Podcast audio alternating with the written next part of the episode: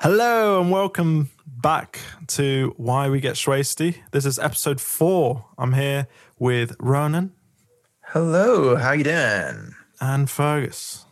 Howdy doody, party people. How are we doing? You guys all right? Yeah, I'm good. I'm good. Um, I well, I suppose like last week, I'm just going to open with the fact that I've been listening to the music you suggested. Oh Uh, yeah. I've been listening to City Pop. oh yeah. How's it going? Oh, it's so good. It's ju- it's just so much fun. It's so happy. good. It's so good. I love it. Love it. Well, actually, what what keeps happening is that uh, we come up to the next recording session, and I think about the previous week, and I realize I haven't at all paid attention to the things you've both recommended, and gone, oh no, I I meant I meant to do all of that, um, and don't have time to watch a, sh- a show, but then end up being really happy that Felipe suggests some music, and I just put that on all, on all day while I go about my business, and then I come in going. Oh, that was so good. Did- I should have been doing that all week. Did you put like a playlist on or something? Yeah, I just found a city pop playlist on Spotify.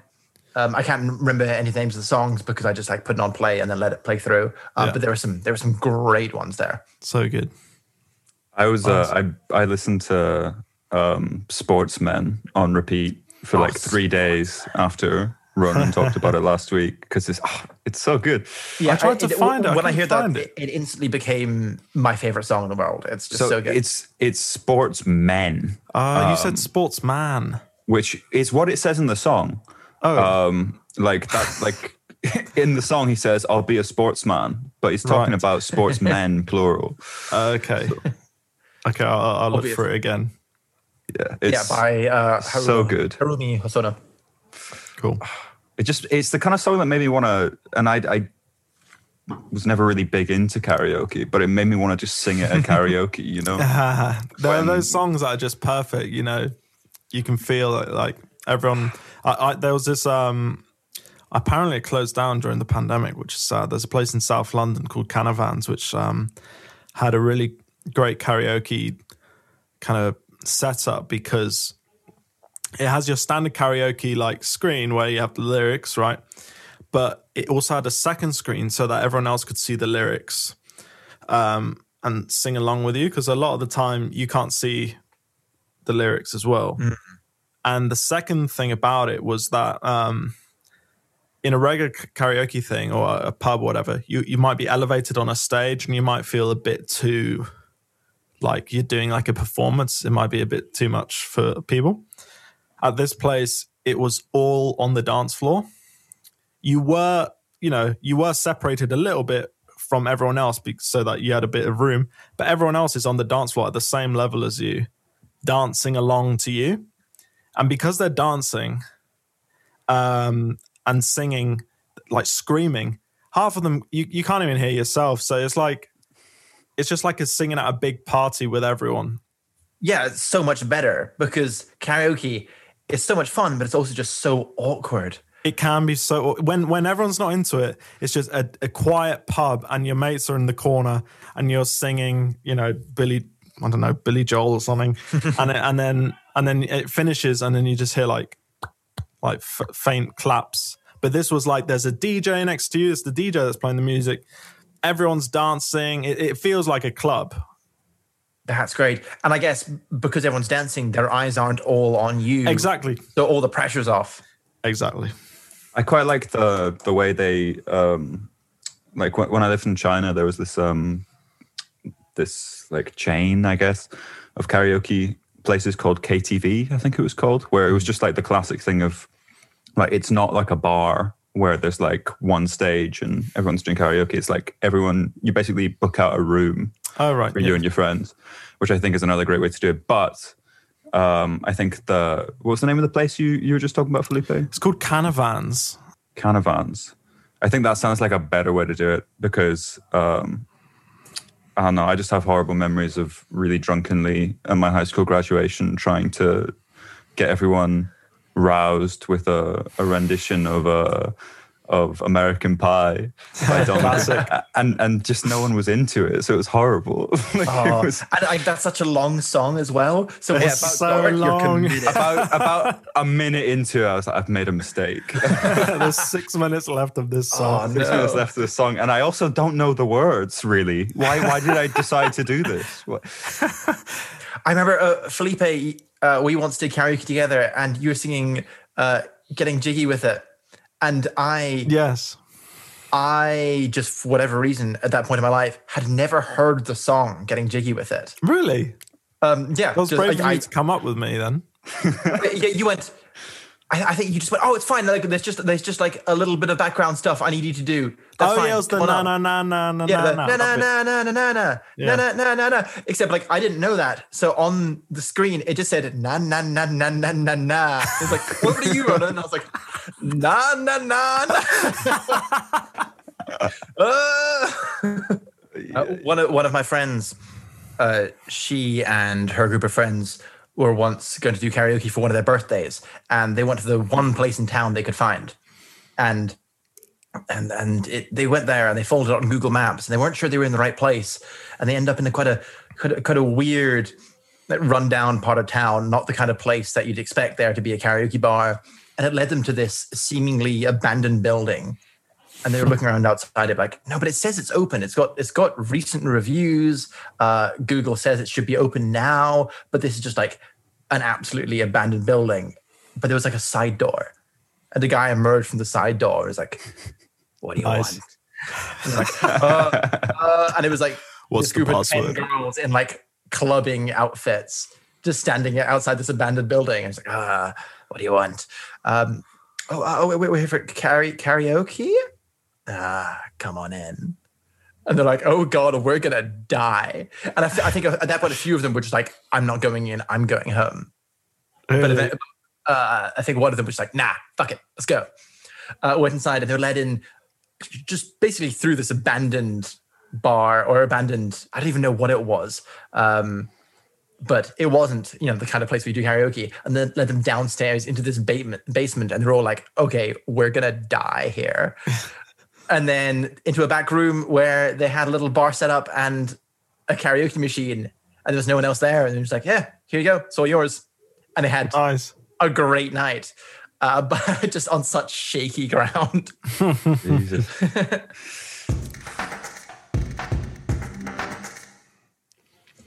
All right. So we go to our main topic. Uh, our main topic today is a subreddit r slash hobby drama, and Fergus has a an article. Well, is it an article? Would you describe it an article?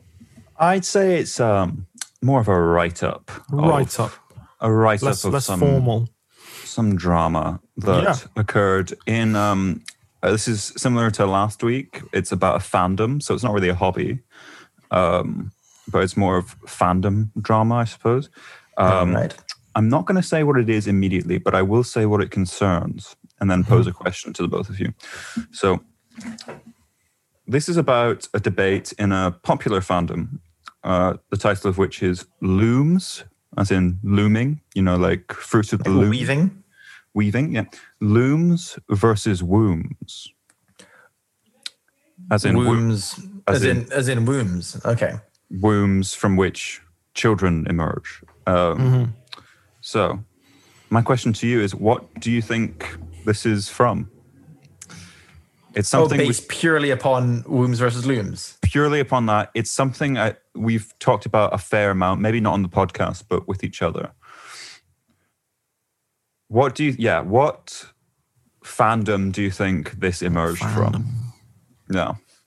Hmm. Wombs hmm. versus looms. Wombs versus looms. Do you Trying have to think. other I think- clues? I'm trying to go through the main ones. go on list them off Um, okay, so the the the big three or four that jump into my head that would be relevant to us would be Star Wars, Doctor Who, Lord of the Rings, Harry Potter's another big one. Um, uh, but I don't think it's Star Wars because we discussed that on the podcast a lot. Um, we did Harry Potter last week. Um, it could be, could be Doctor Who. Ding, ding, ding. There we You are go, Correct. Yeah. What, but how, okay. versus Looms. But yeah, I, I, that that that hasn't given me any anything. I didn't find that based on Wombs versus Looms. That was purely process of elimination. Uh, what the hell could that be about? So, um, listeners of the podcast, we are all uh, fans of Doctor Who, or at least we were. Um, I haven't really kept up with it since Peter Capaldi was in office. Um, Yeah. but uh, I know I, I enjoyed it growing up. Haven't really delved into much of it beyond the 2005, um, not reboot, but you know continuation. Uh, so I haven't watched much classic Who, which this drama stems from. Ah, Ooh, interesting. okay. Okay. Um, so, a bit of background. Um, for anyone who doesn't know, Doctor Who is a sci fi television program about an adventurer named the Doctor who travels through time and space. Uh, it's, I believe, like the longest running sci fi show I think so. Um, Yeah. on TV. Yeah, it started in 1963 uh, and it ran all the way through till 1989 when it was cancelled. Um, and then uh, a modern run began in 2005 and it's continued on till today. Um, so, uh, this particular drama, um, Wombs versus Looms. Uh, have either of you heard of something called The Virgin New Adventures of Doctor Who? The Virgin New Adventures. Yes, Virgin as in the company, not as in people who watch Doctor Who.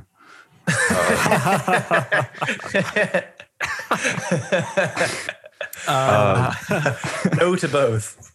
No, No. Okay. Um, so they were basically I, like, I, I thought I thought this was justifying the wombs in it. I was like, oh, finally, it's making sense. But but what? um, we're talking yeah, about no, Richard Branson. Richard Brank- Branson's Doctor Who fan Did he, fiction. did he try and be the doctor or something? I wouldn't Instead be of a surprised. TARDIS, it was like a Virgin Atlantic plane. Yeah, Richard Branson, massive virgin.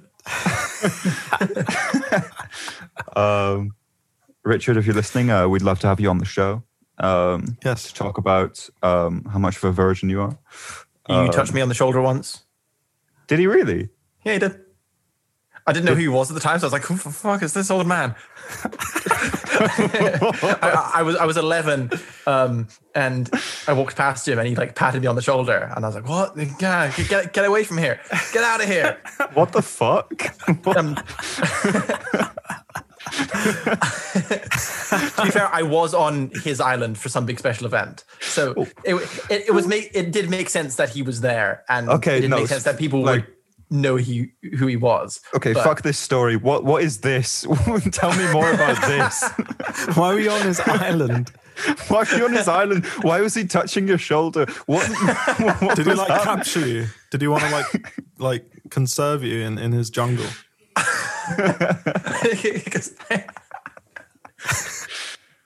um, conserve me in his jungle. Uh, Um, Ronan Jennings, we are about to play the most dangerous game. Oh yeah, billionaires don't trust them. We're in the Virgin Islands uh, to take part in the Virgin New Adventures. Um, yeah, so that, that's actually why I was there. I, I I was in the Virgin New Adventures. Um, I was the Virgin going on the new adventure. You were the virgin sacrifice. That Richard Branson. That's Yeah, Richard, Richard Branson wanted his new Virgin. Um, his his fortune is sus- sustained by an annual virgin sacrifice. it's it's okay. It's not quite as exciting as that. Uh, in the Virgin Islands, where I used to live, uh, they have a big annual windsurfing event uh, where it's about a week long, and each day there's a different race. And because there's about forty different islands in the Virgin Islands, one of which is Richard Branson's island, uh, and each day there's a race from one island to another one, or around one island, or down a channel between two islands. And my brother was taking part in it, and uh, all the family and friends and whatnot followed in a fleet of boats. And each day he'd stop on a different island. Um, and Richard Branson, being being a sporty guy, was like, "Hey, yeah, You can make my island one of the stops. Um, I'm not sure why that's his voice. He's an old British man. Uh, uh, uh, but yeah, so one of the stops was his island, and so we all stopped there for lunch. Um, Was it kind of like um when you got onto his island? Was it kind of like Temple Run, where you had to like run away from him? And Yeah, because he, he released his three uh, giant ape creatures. Because when, when we were stopping there for lunch, we misunderstood. We thought we'd be having lunch. Turns out we were the lunch. Uh, so I, And, I uh, lost. I actually, lost you have people told me that day. about this because um, you were the only one who made it off the island, weren't you? Yeah, yeah, yeah. Um, it's a shame. Um, I used to have two legend. brothers. Does this fall under slander? I don't does- know. yeah, Um, like what I- is this? Do we have to like issue like? Do we have to state explicitly none of this really happened? Um, I guess we, we we do. Otherwise, you might you might come for us. I think it'd be Um, easier for me to just cut it out. Anyway, back onto the Virgin New Adventures. Yeah. He touched me on the shoulder once, and that was it. I'm sorry, Richard Branson. Don't sue us. There we this go. was parody. There we go. parody. Um, okay, so the Virgin New Adventures um, were licensed pieces of Doctor Who media um, that aimed to continue the story that had been left off after the show was cancelled in 1989. Um, the series was renowned for pushing boundaries by exploring darker and more complicated themes um, than could be shown within the main television series, which aired on BBC One, um, including sex, death, and swearing. What? Uh, And the author of this post has proclaimed their shock at this last one uh, by doing the colon lowercase o, uh, which is a shocked face. Um, uh, It- it- fuck, fuck Gallifrey. Was, was this a what? What uh, medium was this?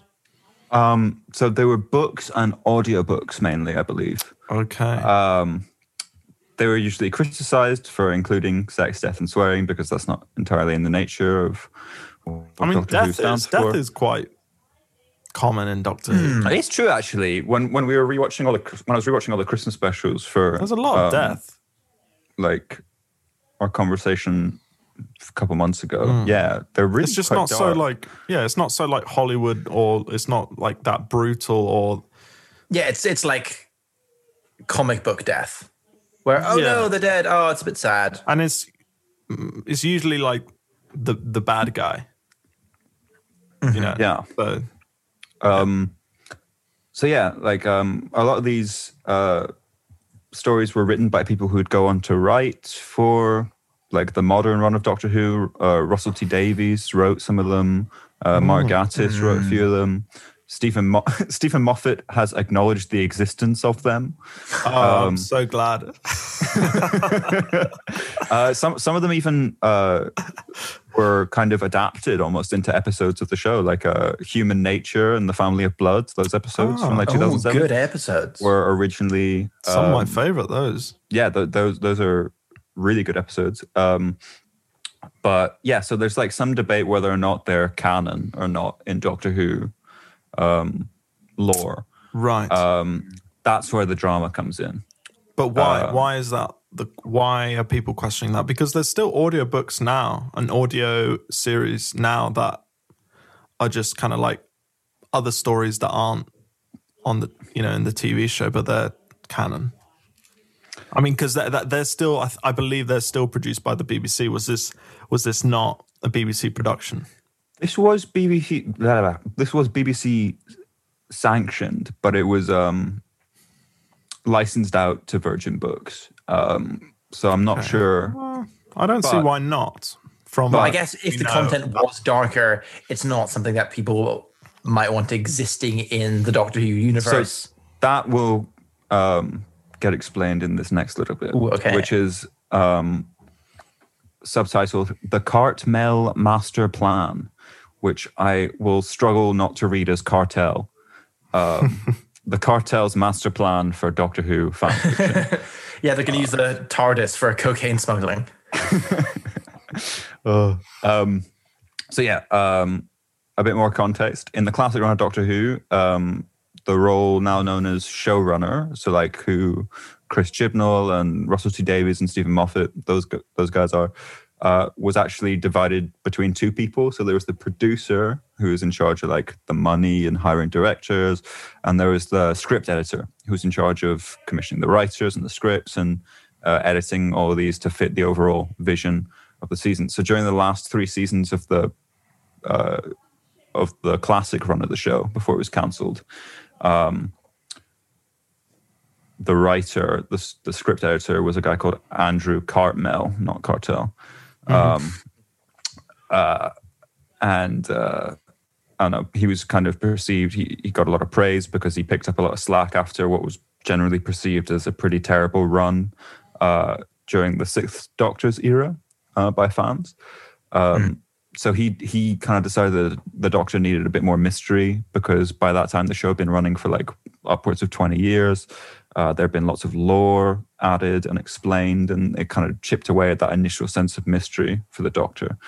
Um, but a lot of his plans to like build up the sense of mystery again were shot down by the other producer. Um, so it only made its way into the actual show in in little snippets and uh, offhand lines. But after the show was cancelled, the Virgin New Adventures offered him a chance to explore these concepts uh, and for his plan to be enacted with full force. Case in point. That makes it sound very sinister. It, it, it is quite sinister. Um, case in point, Lungbarrow. Lungbarrow. Lungbarrow, which is the final book in the Virgin New Adventures um, to feature the Seventh Doctor. Um, and it effectively I'm going to read this directly. The book um, effectively ended the story both in the VNAs and it ended the Cartmel master plan that he'd been working towards. Um, and it holds a very decisive status within the Doctor Who community, mostly down to three things looms, the final reveal of the Doctor's origins, and canon. The most important one that I'll focus on here is looms. Looms, introduced earlier in the Virgin New Adventures, but extremely relevant during this particular story, Lungbarrow, are, in short, devices which enable Time Lords to procreate. Right. Oh, ah, hence versus wombs. Yes. So ah. looms, um, using looms, Time Lords were weaved out of existing genetic material to be born, loomed, um, fully grown. Um, However, they're born childlike and need to mature mentally. Um, people either loved this idea or absolutely hated it, and it, it so, kind of split so, the fandom in two. Does this does it describe this weaving in any way? So I'm it, picturing some sort of like spider web. Uh, it does not. it just kind of it's there. Um, but yeah, that's uh, that was the the the main kind of thing that sort of this debate was was looms versus wombs because it kind of I don't know contradicts some other canon in Doctor Who of Time Lords. Like the Doctor has a granddaughter in season one, for example, in mm-hmm. of the original classic series. It's like how the fuck does that work if Time Lords are just created using looms? Um, so yeah, what do we think? Um, looms I like that. I really like that idea. I mean, it's crazy it's insane. Uh, but it really reinforces the idea of Time Lords as these kind of insane, uh, ancient, unknowable, godlike beings, which I is I think when they're at their best. Because when when they're just a race of people who are kind of good at knowing about time and stuff, they're a bit boring because they're basically just immortal humans who have a fancy machine. Mm-hmm. Um, but whenever you see the doctor through anyone else's eyes, and he is just this, or she uh, is just basically this god who comes into their life, sweeps them off on this massive adventure, and then usually disappears. Uh, that's definitely, for me, one of the highlights of Doctor Who. So, them literally being created out of this like a magical process, uh, grown, fully formed. I really, really like that yeah, I think it's pretty interesting too. Um, again, this is just like uh, coming down to something I think we've seen a lot of in hobby drama of just I don't know, like people who are fans of things kind of on some level have to fundamentally hate the thing. uh, yeah, this is what we were saying outside of the episodes when we, uh, a few weeks ago before we started recording these podcasts, we were talking about the Doctor Who Christmas episodes. Hmm. I mentioned that. Um, well, actually, Rona mentioned about how they're almost like some like a tradition in British culture. These these Christmas episodes, and then looking back, we kind of look, yeah, we kind of realize, oh, most of them aren't that good. And then looking back a, a lot of Doctor Who episodes aren't that good. So it's kind of like I love, yeah. There's like a love it. There's a love in it, which has to be there. But there's also this like this is this is not good, and yeah, it's it's it's it's quite complicated. I I don't know where, I don't know how that um relationship sustains itself. Really, I think it it, it did come to a point where, not that I fell out of love with it, but that I became disinterested in it because of the writing. But um, yeah, Well, I, I think this comes down to one of the main main concerns of hobby drama and one of the weird, fascinating aspects of fandom as as a thing. Uh, there's a oh god, what was it? I think it was an XKCD comic I read years and years ago uh, that was basically making fun of wine tasters, saying if you obsess about any single thing enough, you will be able to pick it apart and find things you love and things you hate about it. Um, using wine as the example, but then it suggested that if you were locked in a room for a year with 500 ide- almost identical pictures of Joe Biden smiling, mm. uh, you would come out of it kind of a curated master of this with really, really strong opinions on on the different ones, thinking like, oh god, this is mm. this this one's awful. It's disgusting. Look at the slight wrinkle on his left cheek, but this one's perfect. Ah. Where to that's a very good to an average person, I know it's just it's just it's just him smiling. What's what's the difference? yeah, yeah. Uh, and you kind of get that about about fandom stuff, like episodes of Doctor Who, where where to maybe the average person, it's yeah, whatever. It's like a it's an okay decent, sci-fi yeah. show. There are some pretty good episodes, some not great episodes. But if you're into it as much as some people are, and you find things that you absolutely love and obsess and make your life about, then there will be things on the opposite end of the scale where it's just you like the worst. despise them. yeah, yeah. Yeah, definitely. and it's kind of um, like it's this thing it's more than just when it's that fandom level it's more than just you know a show that you watch it's it's you know it's almost like your baby kind of thing and and you have your own Uh, uh, opinions on what you know should happen almost like mm, you should yeah. be required to like and so when it doesn't go the way you expect or the way you want it or the way looking back it's oh they should have done this they should have done that then it yeah then you kind of you're unpicking it way more and than, and so many people make person. their fandom part of their identity. Mm. And uh, oh yeah, I, I have to admit I'm a victim of this as well. Yeah. I think we all are to some degree or another. But when you make it so much of your identity, and then something comes out that you don't like, then often people's reaction is to think it's some personal slander on them. They can't reconcile the fact that this thing they love has something they don't like in it, and so they take it out usually on the creators. Like we see this with Star Wars every yeah every generation. it's it's funny because like if if someone was to tell me oh i hate doctor who it's rubbish i'll defend it. But with people hmm. who when i'm talking to people who like doctor who we're just ripping it to shreds. So it's and, and it, it's kind of this weird dynamic i suppose maybe because i know i don't have to defend it with people who know what it really is. Hmm. And i have to kind of like almost keep it a secret. Like come come join our club. Don't worry about the nonsense just come it's, it's it'll be fun you know and just FYI, I don't think Doctor Who is shit. Um, just putting that out there. I yeah, no, that- definitely. It's it's a very treasured part of my childhood. I remember in, I think middle school, um, just having this exact thought of, okay, I don't care if somebody insults me or you know is mean to me or is rude to me, but if they talk shit about Doctor Who, I'm throwing hands. and I don't know, it, it is something that for many years was very closely tied to my identity, I think, as like an international uh, student in in a, a different country. Uh, it was. I remember when my dad told me when I was like nine or however old that we were moving to to Venezuela from the UK. I thought, do they have Doctor Who there? And he said, oh, I don't think so. And I was pissed because it. And then by extension, it was just just like I was the Doctor Who kid at my school. It was just like I'd try and get as many people into Doctor Who as I could, Yes. and that kind of Oh, stuff. doing the Lord's work. yeah, just trying to trying to share it. Um, I, I do just love the idea of 11 year old Fergus ready to fight over a sci fi show. I, I had that way. Uh, summer holidays in Colombia, like you, you, Doctor Who would be shown on like some random channel that no one ever watches, but it would be in English. So like, even if someone knew about it, they wouldn't even be able to understand it because, I mean, there there would be subtitles, but it's just not like, just not the same.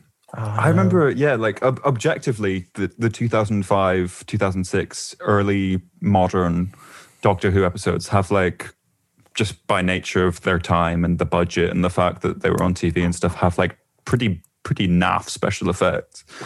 But I remember watching it with people at the time, uh, and, and, Someone just starts talking shit of like, "Oh, that looks so stupid," or "That Yeah, looks silly." it's Just, just- being like, "Fuck you! It looks great!" Like, oh, mm. Yeah, but deep down, you're like, oh, this this like- is actually not good. yeah deep down you know they're right but you don't want them to be right No, 'cause you it don't feels want them to be- it feels insulting to you as a person yeah, On 'cause the you- opposite end of the yeah. spectrum, um, I have a very clear memory of sitting down watching Doctor Who in my living room and someone coming in. I think, I don't think it was one of my parents. I think it was like a family friend or an extended relative poked their head in the room and went, Oh, I don't remember Doctor Who being so scary. And and left. I remember that so clearly because it was the season two episode school reunion, and it was like the weird, awful looking bat creatures Yeah, yeah, kind of yeah, yeah. flapping down a corridor. I like that episode. That episode freaked me out as a kid. But I get what you mean because uh, presumably this person was older and they were used to, yeah. It's like what they said. Um, it's funny looking back because that, that episode visually does not hold up at all. it's like like the old like classic Hollywood era, um, like the horror movies or the special effects back then was like blowing them away or scaring them to death, and we look back and and and see what they watched, and it's like what like what is this? You know what I mean? It's not scary at all. It's not. yeah hearing hearing my dad talk about like oh yeah i remember like when the daleks came on tv i'd hide behind the couch and stuff like that and just like first of all the daleks aren't scary now and uh back then especially they like by our modern standards they they don't look scary at all my I- I- dad's I- been, yeah, I mean, I would agree with you. They don't look scary, but I would argue the idea, the the intention behind what a Dalek is and what they do is scary. I think, yeah, they were scary in 2005 in series one, and they never got there again. Yeah, they they really got that right. That I know those ships. yeah, Ah, Ooh. so good. every time, so good. So back to the question looms versus wombs. What's the answer, Looms versus boys? Worms. Uh, I'd say who gives a fuck That's not the spirit of hobby drama, Fergus. It's not very dramatic of you. that's that's my main takeaway from almost all of these stories now. like I, I browsed I browsed like five or six of them last night trying to find a good one for today. And my my go-to thinking on almost all of them was like, I don't give a fuck. I, I, I like the looms. I think the looms adds to that to the mystery of a Time Lord. I, I think. Yes, I, I would say it's more yeah. inventive at least than Time Lords just like to fuck too. Um, uh, yeah, and I think it's a bit more inventive than just kind of, oh, these are just superhumans, you know, uh, as Ronan said. Um, and, and and I- and I think this loom weave thing can be explored, and you you can um, make it its own thing, its, its, its original thing, and make it unique to them, or you know, it's just a, an extra piece of I don't want to say trivia, but like it's just an extra level of uh, who they are. You know what I mean? um, which is cool. You know, shall we move on to our Wikipedia um, topic of the week? Blast them. yes. Intro. Punch it, Chewie.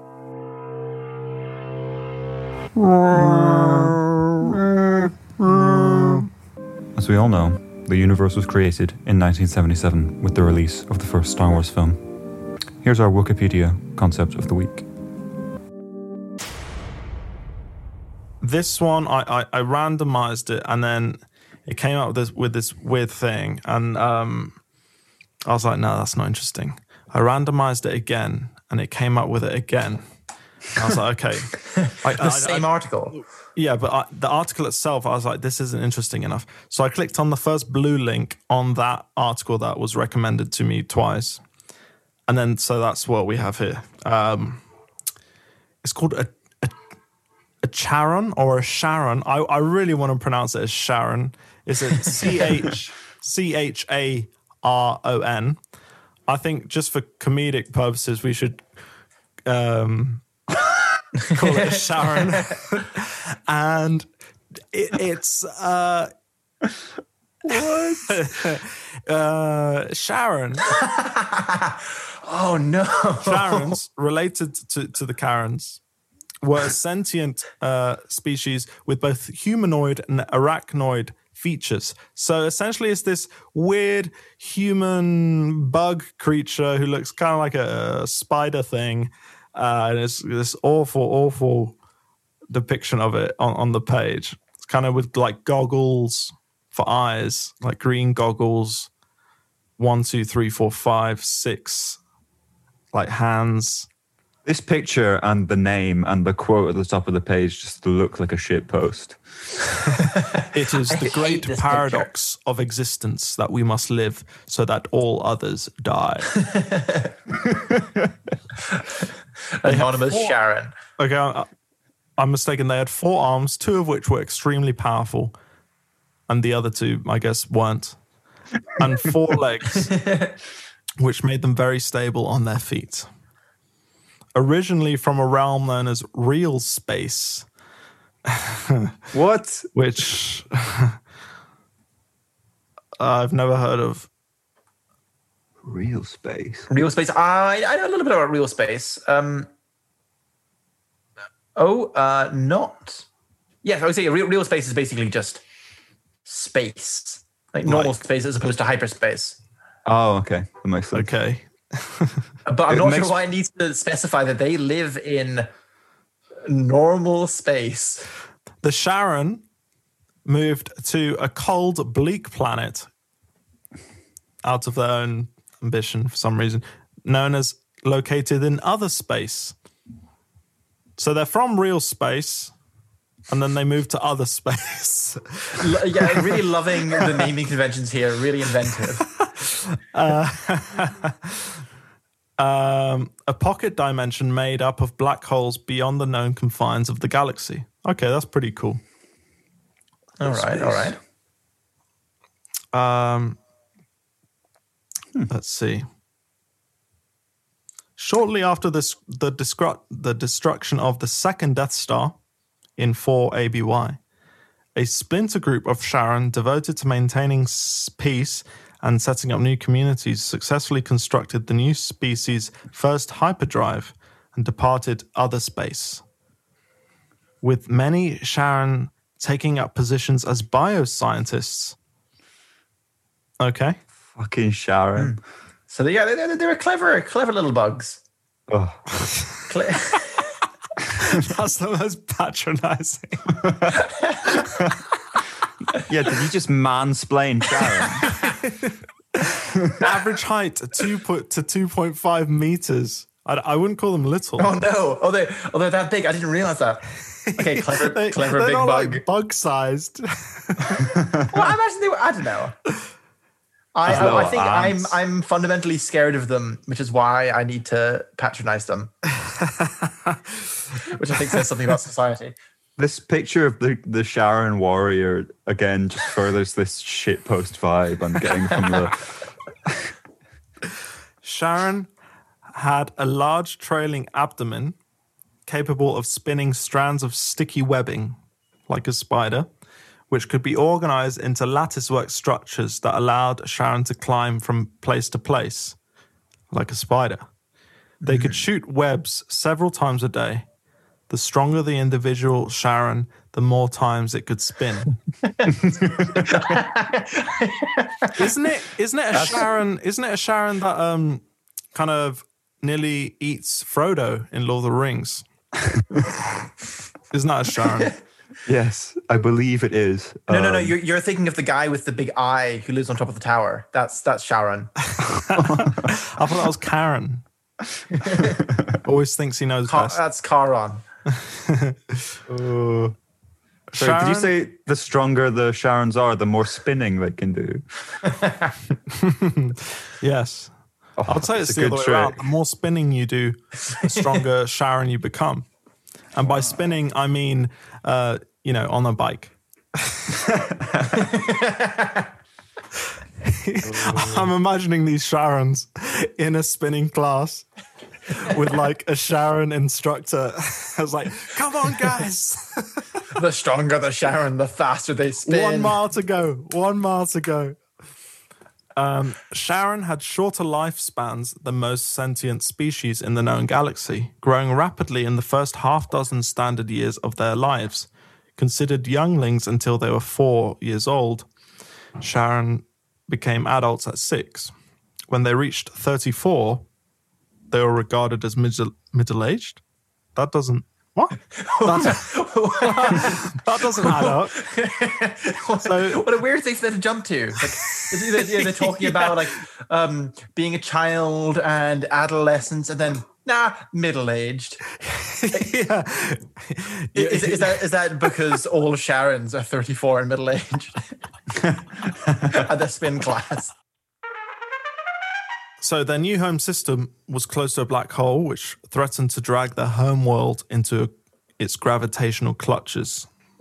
Um, due to its proximity to a black hole, the, the new planet was cold and dark and barely habitable. In the face of imminent destruction, a death worshipping religion arose. This is interesting. So this is kind of combining the cult Okay, thing now, okay. called the Sharon Death Cult or the Cult of Death. Very oh, original Oh, that's name. too good. Straight to the point. too good. exactly what it says on the tin. Held that Sharon Death as Cult. all life must eventually return to the void of death, it was the holy duty of the Sharon to speed all life towards it, this end. By going into Starbucks, not wearing masks. Yeah, when they want to speak to the manager, they just want to induct him into the death cult. all life, including the Sharons themselves, was viewed as blasphemy. So they worshipped death, the concept of death itself, and therefore living was blasphemy. That's that's cool. That's interesting. Should we? Uh, should we do recommendations? then? Recommendations, yes. Uh, who would like to go first? I'll go. Sure. Sure. Um, let me consult my notes. Um, oh, because last week uh, during our Wikipedia section, I mentioned I was reading the new Star Wars novel, Light of the Jedi. Light, Oh Light yes. excuse me, Light of the Jedi. Uh, so I thought I'd give that give that little little rundown of of, of the deal there. Oh yeah. Um, um, yeah, so this is this is part of a new a new kind of publishing venture by Lucasfilm, uh, or yeah, Lucasfilm. Um, set in the High Republic, so it's kind of like at at the peak of the Republic, at the peak of the Jedi Order. Uh, set a couple hundred years before the films. Uh, the Sith are in hiding. There hasn't been war for ages. Um, there's still a lot of unexplored territory out in the galaxy, and the Jedi kind of have to do some like frontier justice kind of deal, um, which, uh, which is a really really cool idea for a setting. I really really like that. Um, and first of all, because I listened to the audiobook and the production quality was insane. They must have poured more money into this audiobook than any other audiobook ever. Because they had like an actual voice actor doing it rather than just a random famous person or a random actor. Uh, so rather than just doing like, oh, a high voice for this character and a low voice for this character, the different characters when they spoke basically transformed into different people because this was a professional A-list voice actor, uh, really giving his all. So that was that was amazing, and uh, they had full sound effects and a full musical score to it. So it was like watching a movie, but I was reading a book, which is really impressive. I really like that. Um, uh, but I'm I'm not sure if I'm really recommending this. Is the issue? Um, even though this is in the recommendations, um, because the issue with showing the Jedi at their peak um, during a time of peace and when the Sith are in hiding is that nobody's a threat, and they they introduce these new villains, and and if these new villains come in and are genuinely uh, a big issue for the Republic and the Jedi to deal with, then that kind of undermines the entire point of the setting. Um, which means that the, the baddies are just kind of pushovers. So it's not interesting, and it's just yeah. Not really, which is a shame because it starts off so strong and they introduce the baddies, and I'm like, oh, this is really cool. I like the deal with these guys. They're kind of like space Vikings. And then they just get their ass kicked at every stage. Uh, and And- and all these- of their plans fall apart. These villains are these the only villains in the book? Uh, yes. Because it sounds I'll, like try not, try not to spoil, but Hmm. it sounds like from what you're saying, this kind of dynamic between really stable Jedi versus these pushover villains is more of a like a crime TV show where like NCIS or something where it's just like each episode, Yo. you know, what I mean, each episode is like a different like person they're investigating or whatever, but they always win or whatever. Kind of, they always get their way. Okay, But- that, that sounds good. I, I'd watch that. That sounds more interesting than this. Yeah, because that way you, you can still get the pushover villains and you can still have the stability of um, the Jedi um, without needing um, the um, crazy plot and of, of a movie or, or or a whole book. It's just like smaller smaller stories. Yeah, that would be really good. Um, but another issue it has is that there's so many main characters, so it it progresses the plot a little bit and then jumps to a completely different character on the other side of the galaxy and progresses their plot a little bit and then jumps to another person, then jumps to another person, then jumps to another person. So there was one there was one little action scene that took about a third of the book because it had to jump between all of the characters before it progressed the scene again and then all of the characters. And then so the pace was kind of plodding and that combined with the uninteresting villains um yeah that kind of kind of ruined it for me. Uh, Is this but- like going to be part of a series? yeah so that's that's the thing. On on the flip side of this negativity is that there's there's going to be loads of these. And there's there's loads of other comic books out already um and and the next novel comes out in about a month. Oh, because. Yeah so the sequel written by someone else um, and I will say, w- without spoiling, that there was a kind of a paradigm shift. Uh, the status quo changed towards the end, and the ending of the book was very exciting. I got really into it. Um, it was kind of at the end what I wished it had been for the whole rest of the book, and it ended on a way that got me really hyped up to see more of this and see more of the setting and see where it went. Um, and I'm excited that there is another novel coming out following on, written by a different person, because I think the setting's really cool and the ideas are really cool. Um, and while I didn't enjoy this book too much, it really did sell me on the concept as a whole, and I'm excited to read more. Fair play, fair play. Intriguing. All right, my recommendation this week is a sh- uh, not much to explain here. It's a, a podcast like our own called Bud Pod, which we've Ah, talked yes. about the- before. Ah, yes. Um, Bud Pod, uh, hosted by two comedians, Phil Wang and Pierre Novellie. And they're two friends from uni, and they have this podcast, and they just kind of talk funny stories. Uh, they talk a lot of rubbish, uh, much like we do, and it's really funny. And it's a really fun, funny podcast, and I would recommend it. Um, not only because it's it's not that topical. So like you can go back to when it started, like over a year ago now, and it doesn't feel like dated or set back then because most of it is just kind of funny stories and stuff. And yeah, uh, that's Bud Pod. Uh, check it out. If if Nice. if I really like Phil Wang. yeah, if you're in for Good. I haven't seen much of his stuff, but I watched the season of Taskmaster that he's on, Mm-hmm. And he's he's really really Oh, funny there's a on couple that. episodes where he talks about his experience on Taskmaster. Oh really? Oh, Yeah, So it's uh, yeah, good stuff. Bud Pod, I'm gonna have to go Um, listen yeah. to those. wherever you get Pod. your podcasts. Okay, so um, yeah, my recommendation for this week um, is the first hour and a half of a film I watched Tenet. on uh, enough. uh, igno- blocked. Um, no, uh, the first hour and a half of a film I watched on the Criterion channel, which I very luckily got a three month subscription to for Christmas. Um, and it's, uh, I'm going to be very careful how I describe this film because it is um, considered by many to be a masterpiece of um, of Russian cinema. Um, so I don't want to talk too much heavy shit on the parts of it I didn't like.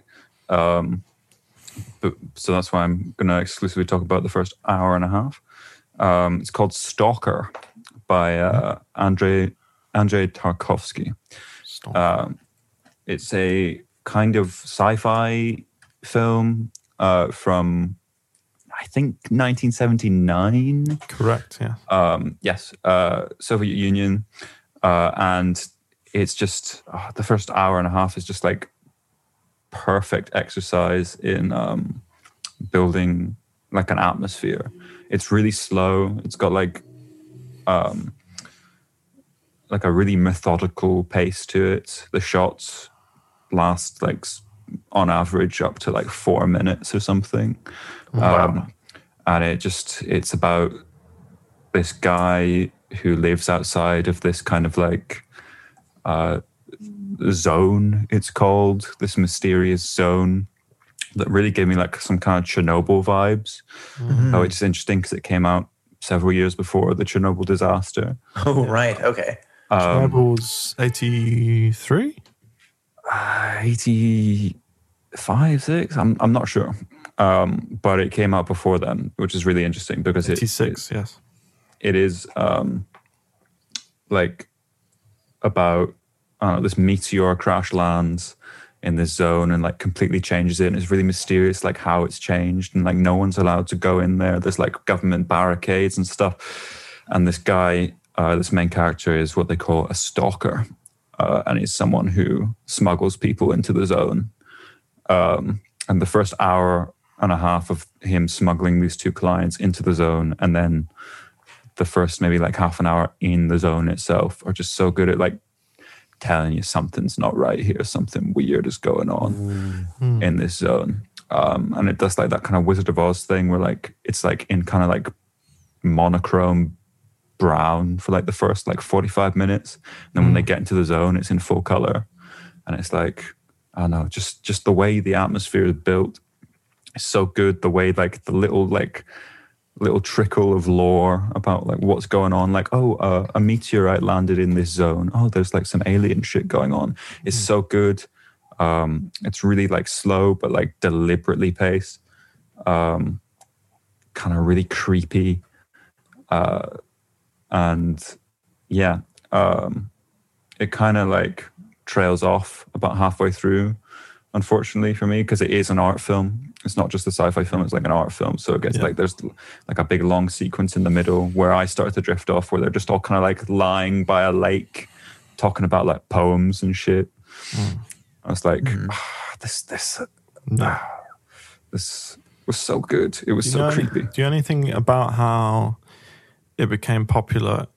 Because it says it gained a cult following, but like this is still during the Soviet Union. So when it was released, I imagine uh, no one in the West watched it for a long I time. I really don't know much about the film at all, other than that um, it's beloved by a lot of people in like film studies circles. Um, Maybe it's one of those that was kind of hidden away until the fall of the Soviet Union, and it kind of came out of came out of that.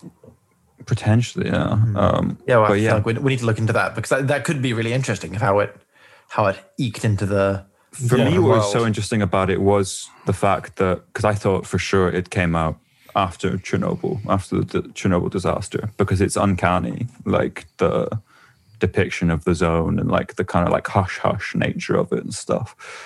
But the fact that it came out before it's kind of creepy to me and adds to that mystique.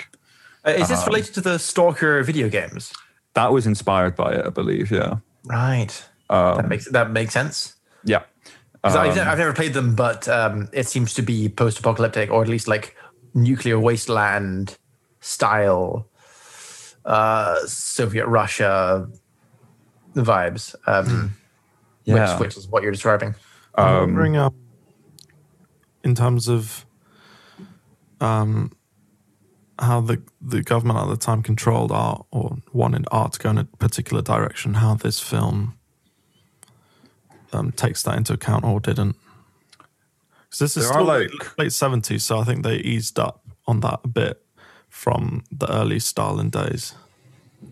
terms of yeah there are there are like long monologues in it from like the cause like there's three kind of main characters there's the stalker himself uh, and just the way they build up that as well because when you hear the title stalker it sounds kind of like a horror film um and, and i don't know just like the first half an hour like him meeting with his clients and one of his clients is there with like some uh some lady and she's just like oh are you one of them one of what? It's like, are you a stalker? And it's like, oh, what's that? And just the way it builds up, like the the kind of like internal mythology of it is so cool and well done and like deliberately slow. Um, so I don't know. I was just a bit bummed out that it kind of went a bit too abstract with it by the end, you know. Um, Right. And um, I'm seeing here that it's two hours and 43 minutes long. it's long. It's fucking long. So, Um, because at first when you said first hour and a half was really good, but then it goes a bit weird. I was thinking, oh, okay, the last 20 minutes or half an hour or so aren't great. yeah, no, it's it a whole hour and a half after that. it lasts yeah it, it but that's just like um a nature of its pacing i think. Um some crazy detail about like let me let me find the exact number. Um about the number of shots in the film. So it's two hours and 40 something minutes. 161 minutes. Um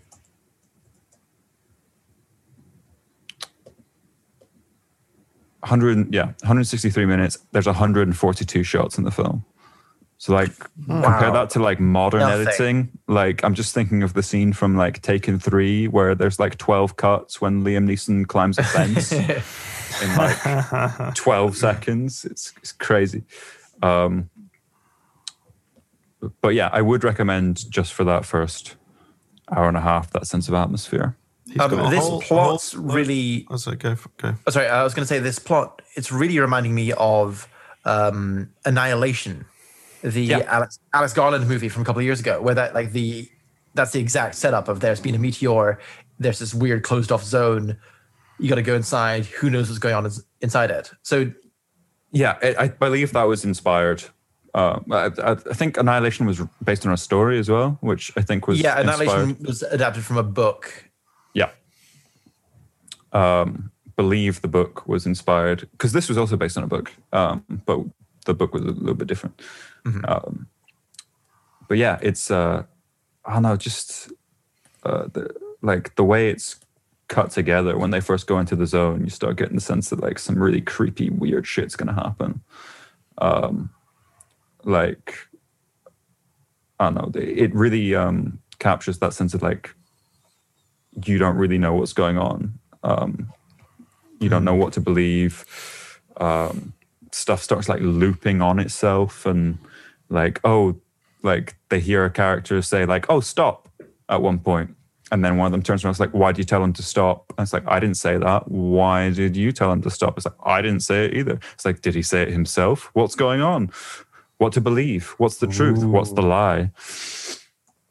Um, Yeah, I'm I'm definitely going to watch this. Um, at least the first hour and a half. yeah, it's it's a commitment because it is almost three hours long. but Yeah. I'd recommend. Nice. You check it out. right. I'm going to check that out. Uh, that's Cool. all Well, I I have to think say about that. Yeah. He's got a lot of films. But Oh, he's prolific. Yeah, uh, Tarkovsky, like one of the masters. Apparently, Um, cool. I think that brings us to the end of episode four. Sounds about right. Thank you for joining us. Um, don't forget to like, follow, and subscribe. Tell your pals if anyone wants to become fellow Schweistian to come along. to stalk these wastelands with us. Yes. Um, Schweistlands. That's Um, what I meant to say. That was the whole purpose of me saying that sentence. The choice lands inside the zone. Inside the zone. And um, do we think we we answered the question? Mm, mm, I think we, we we were onto something with uh, identifying a Star Wars character for every real life person on the planet. That might be that might be our calling. Um, but we, Mm-hmm. Maybe, we haven't, yeah. Mm-hmm. definitely haven't covered that in this episode. So Yeah, might have to might have to come back. I feel I like concur. I feel like we'll have to carry on for episode five. Yeah, we'll just have to, to try again next week. Yeah, Figure out cool. why are we Well, still here. All right. Yeah, uh, listeners, uh, catch us next week for episode five. Send in your Schwasty stories so that we can read out. Um, and yeah, see you then. Bye bye. Bye Bye bye. Till next week.